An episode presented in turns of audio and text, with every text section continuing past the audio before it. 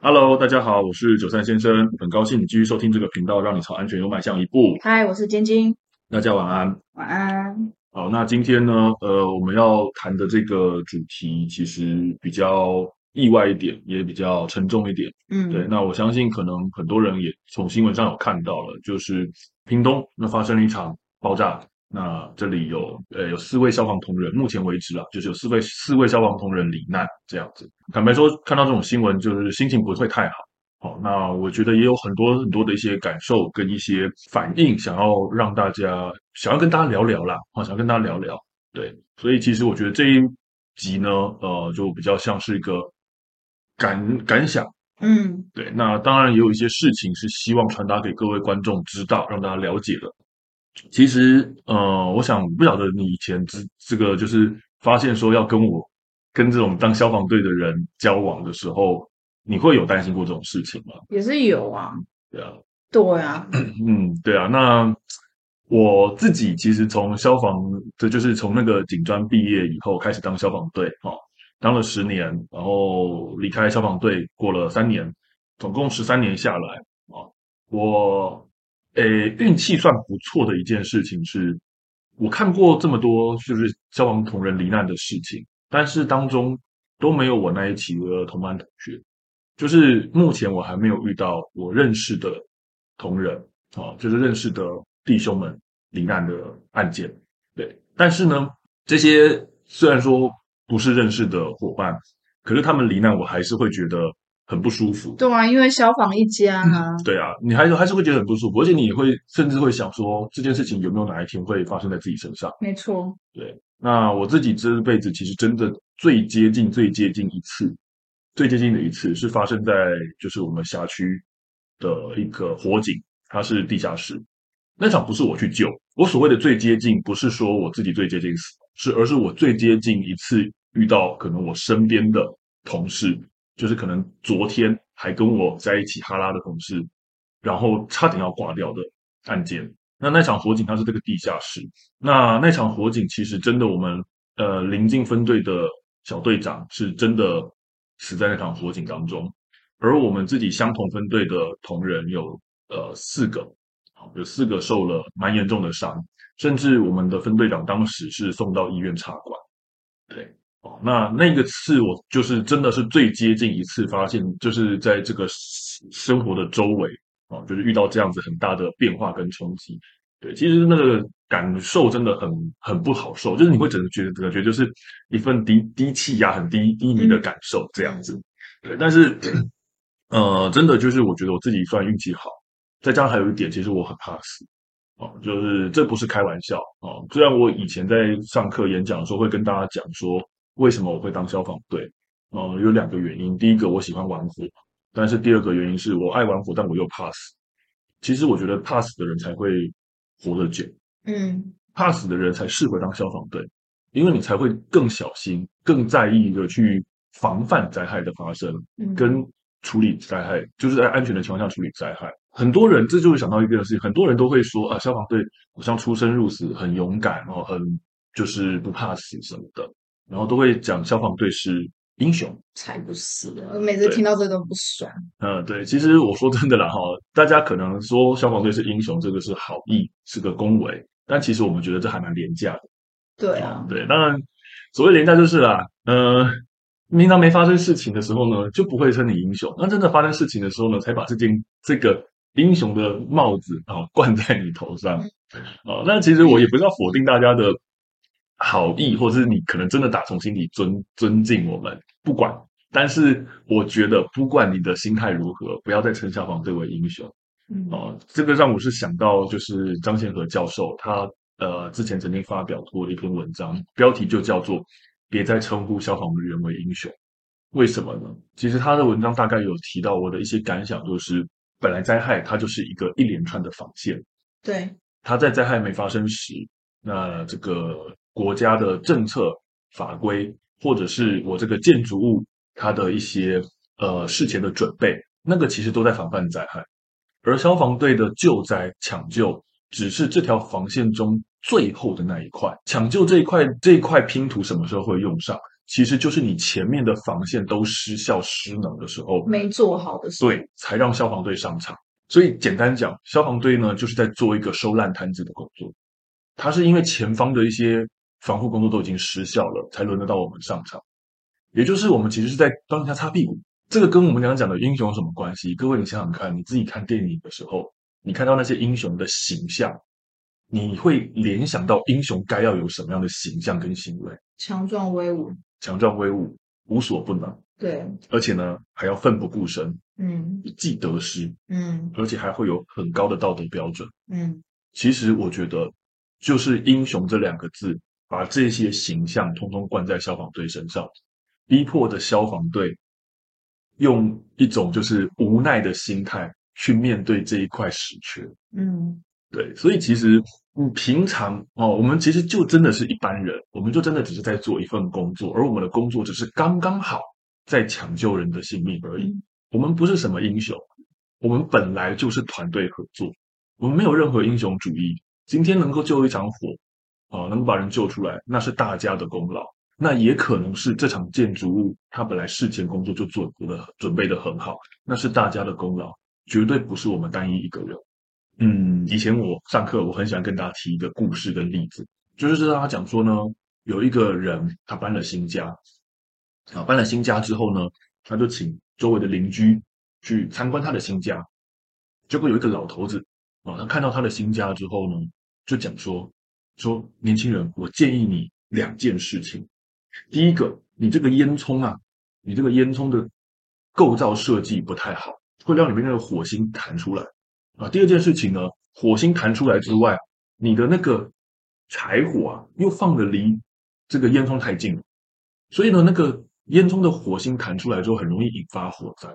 哦，我建议你呢，更改你的烟囱构造，还有呢，把这个旁边的这个柴火啊，放到别的地方去，不要放在这里。啊，结果呢，这个搬新家的年轻人呢，没有听他的。啊，就过没多久之后呢，哎，真的，他们家就发生火灾。嗯，结果左邻右舍呢，非常热心的过来帮忙抢救，而那个老先生、老头子，因为他年老力衰嘛，他没办法帮忙抢救。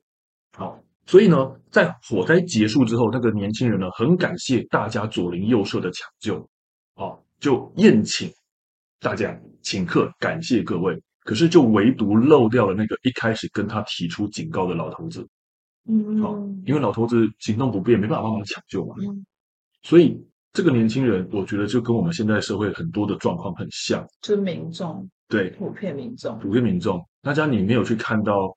事前准备、事前预防的重要性，那变成是其实不管是功是过，大家都把这个责任灌在第一线抢救的人员身上，这其实不公平，非常不公平，非常不公平。我们也不期望像这种，就是哦，有功劳全部归咎归于我们，我们不要这种东西。但是我们更不想要的是，把所有的过错都放在消防队的第一前线救灾人员身上。灾害会发生，就是会有损伤，我们只能尽可能的止损止血，这是我们在应变阶段的工作。所以会发生火灾，会发生事情，那不是我们的责任。不要讲的好像说今天有人死掉，就一定是应变这个地方出了问题，绝对不是如此。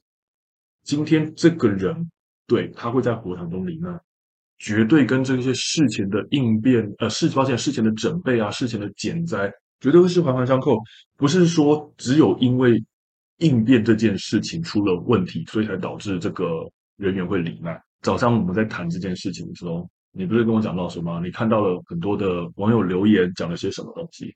对啊，我就是看新闻习惯都会看一下民众留言，想要知道说现在民众看到这个案件的时候，嗯、他们的想法是什么样，我都会想要知道一下。但我觉得。蛮多，因为我现在才看三四篇新闻，嗯、就已经有大概五六个吧，是都在讲说这个消防确保出了问题，嗯、现场的指挥官怎么没有先查清楚这家工厂里面到底有什么有害物质或者是什么东西可以会造成抢救人员人员的性命是。危险，然后就贸然的让弟兄进去，嗯，分就是把这个错就是归在就是。指挥官指挥官身上，可是这更不是啊。好，我说真的，我看新闻我不太喜欢看留言，就是这个原因。因为我每次看的时候，其实我会觉得还挺火大的。会火大没错，但是我觉得也是一个好的机会，让我看到说，嗯、哦，原来现在的民众看待这件事情意外的时候，嗯，他的想法竟然还是在他想他所看到的地方，在研究这件事情，而没有去往上看，他根本就是结构上就是出了问题。对啊，其实就像那个，我说我不太喜欢看留言哦，还有个事情，就像那时候不是《火神的眼泪》那部电视剧很有名嘛？哦，对啊，对啊，我们没有看，我们没有看。哦，其实我们应该说看了两集，然后看了两集之后呢，我觉得那个给我的感受呢不出所料，就是呢，我实在看不太下去。那我不是说那部剧不好，那部剧很好，但是我说我看不下去是那部剧会勾起我很多很多不好的回忆跟愤怒。好，当然我必须老实说，我在消防生涯中不是所有的时间都是如此。对，如果是这样的话，我一定待不到十年。啊，只是呢，它因为我知道戏剧的效果嘛，它就是为了要把。一些议题凸显出来，所以会把很多呃我们遇到的不好的事情，用比较密集的方式集中集中处理、集中出现。对，好，那但是因也因为它很真实、很写实。我讲真的，里面发生的事情，我几乎我几乎全部都亲身遇过。所以呢，我看的时候呢，感觉就是不是太愉快。好，所以就不是很想继续看下去。我可以理解。对，那看留言，我觉得就是有点类似这种感觉。嗯，那我先提一个事情，就是刚才那个啊，我觉得。就是有时候我觉得消防队很可怜的事情是什么？只要有民众死掉，大家就指责消防队救灾不力；然后只要有消防队死掉，大家就指责指挥官指挥失当。我觉得都没有去弄清楚来龙去脉。对，我不否认有这个可能，有可能今天民众死掉真的是消防队救灾哪个环节出问题，但是这只是有可能而已。就像我们刚前面讲的，你不要去忽略掉前面的环节。这个场所是不是它本来就很危险？这个场所是不是漏掉了很多很多该做的准备工作？这些都有可能。我们在厘清这些事情之前，就贸然的去指责一个出头鸟，这样做我觉得不对。这样做我觉得并不会让你比较能够找到，就是找到最后事情的事情的关键原因。我也讲一句比较不客气的话，这样不会让你比较不高尚。就好像说，只要有人死掉，就指责消防队。救灾不力，我觉得其实是一样的。对，我并不会因此而感觉你好像站在消防队这边，哦，这是我很实际的感觉。就以这场案例来讲，虽然说这场案子现在我们知道的情资讯不多，但听起来目前看到的讯息是，它应该是有进水性物质，所以涉水之后导致它爆炸。好，确实有进水性物质，如果我们了解的话，我们不应该涉水。但问题是，各位有看到这场新闻公布的伤伤者名单吗？有多少人？呃，将近一百人，已经一破一百了。代表什么？代表灾害发生时，其实里面有很多一般民众在待救。你觉得，如果换作是你，你这时候不做抢救，旁边的民众能够接受吗？对呀、啊，我觉得真的是，里面还是有人待救哦。当然。我们抢救作为不一定要用涉水，可能有很多其他的选择跟方式，这个不一定。但问题还是一样，我们不在现场，现场指挥官到底面临到什么样子的压力，什么样的资讯混乱，什么样的状况变化，这个都不是我们外人能够去批判的。所以我只是提出一种可能性，就像刚才讲到的嘛，哦，我们说那个现在好，真的知道里面有进水性物质，不涉水。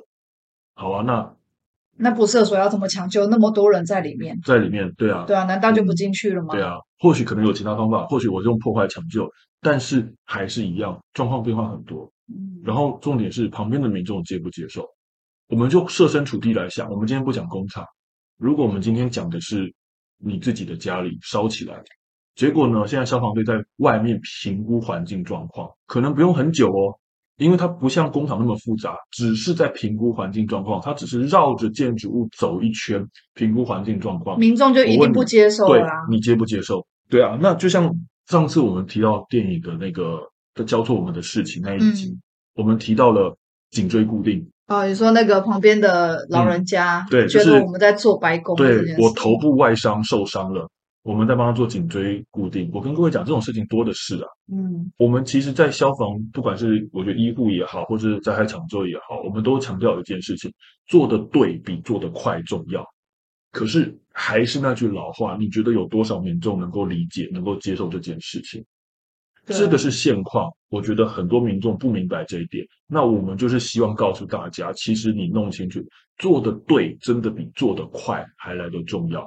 你不要平常的时候一直催促大家快快快快快，事情发生了，好像不关己不关己事，只是说一句大家辛苦了，大家是英雄。我觉得那个很廉价，那个没有意义。嗯，我们也不要这种东西。就像那个听过一个故事，我觉得也分享一下。我觉得这个这种情况很像，就是战国时代有一个名医叫做扁鹊，就是他曾经帮秦武王治病。那扁鹊呢，就跟这个。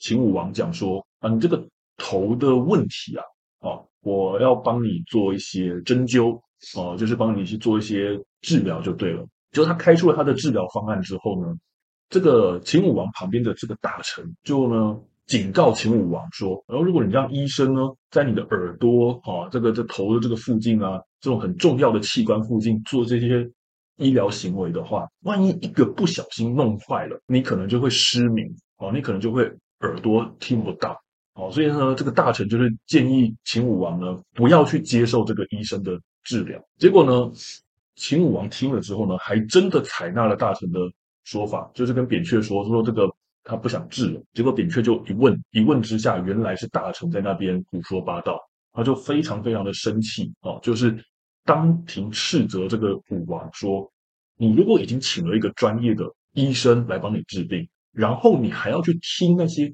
不专业的人在旁边跟你胡说八道，然后重点是你还相信了他。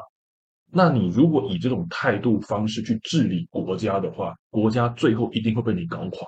你要突破盲点。没错，你如果已经请了专业的人员来帮你处理这件专业的事情，你就不要再让旁边这些没有专业的人在旁边无理取闹。所以这个我觉得也是想提醒一下各位啦，你与其在事后发生时，啊，去那边给消防队歌功颂德，那倒不如你在平常的时候就多给我们一些尊重，保留这些让我们发挥专业的空间。相信我们，我们虽然刚刚讲了我们不是英雄，但我们也从来没有任何一个人想要害人去送死的念头。对呀，没有一个人是故意的啊。对啊，没有任何人想要害人去送死的念头。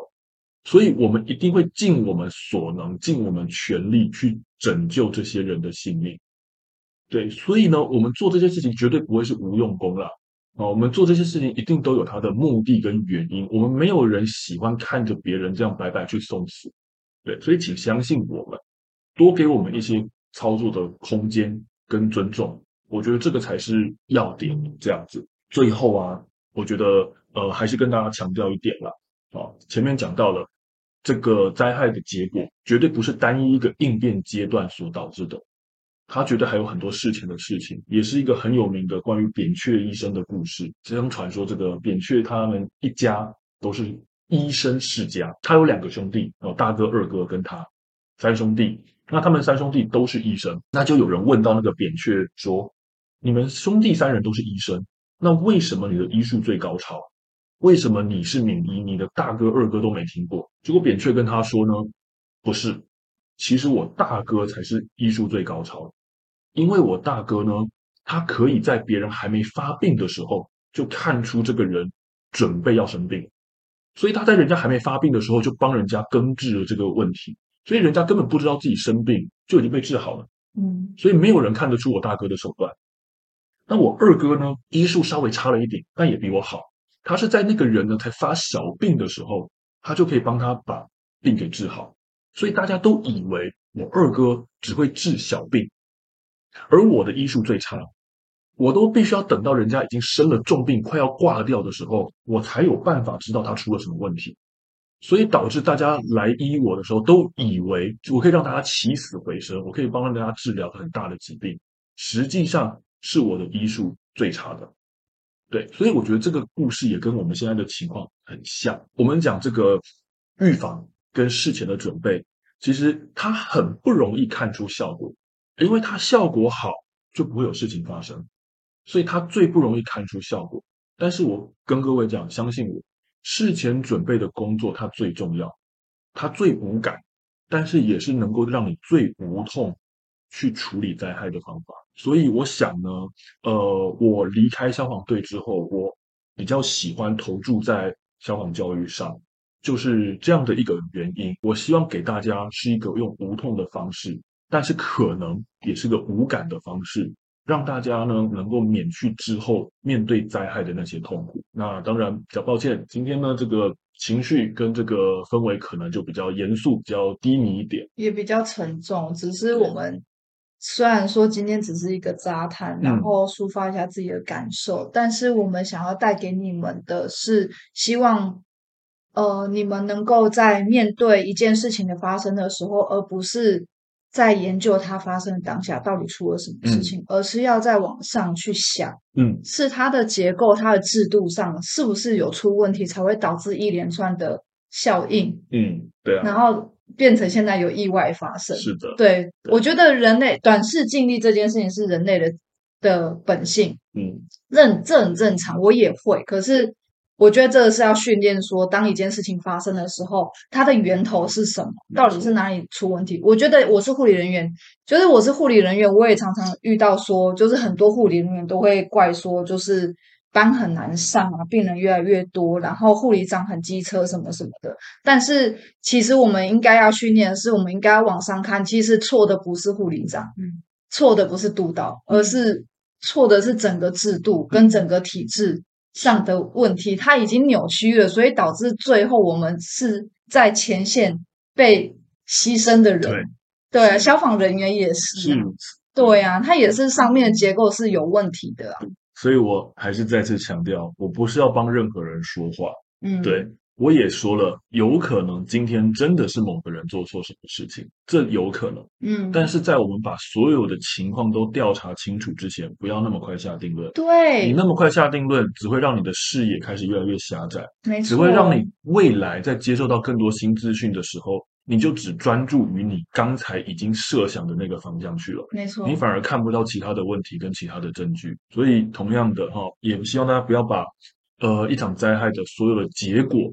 都纠因于我们应变的阶段，绝对不是如此。它有可能在灾害发生事前就已经导致，就已经种下的因。所以我想呢，呃，跟大家分享的这些内容呢，希望就是对大家有所帮助。那我想我们这一集呢，就跟大家分享到这边。嗯，也希望你们能够有一些心得。不晓得你们听到我们今天的内容有什么想法呢？欢迎就是留言给我们，让我们知道。嗯，好，那我想。我们今天就分享到这边喽，好，下次见，拜拜。拜拜。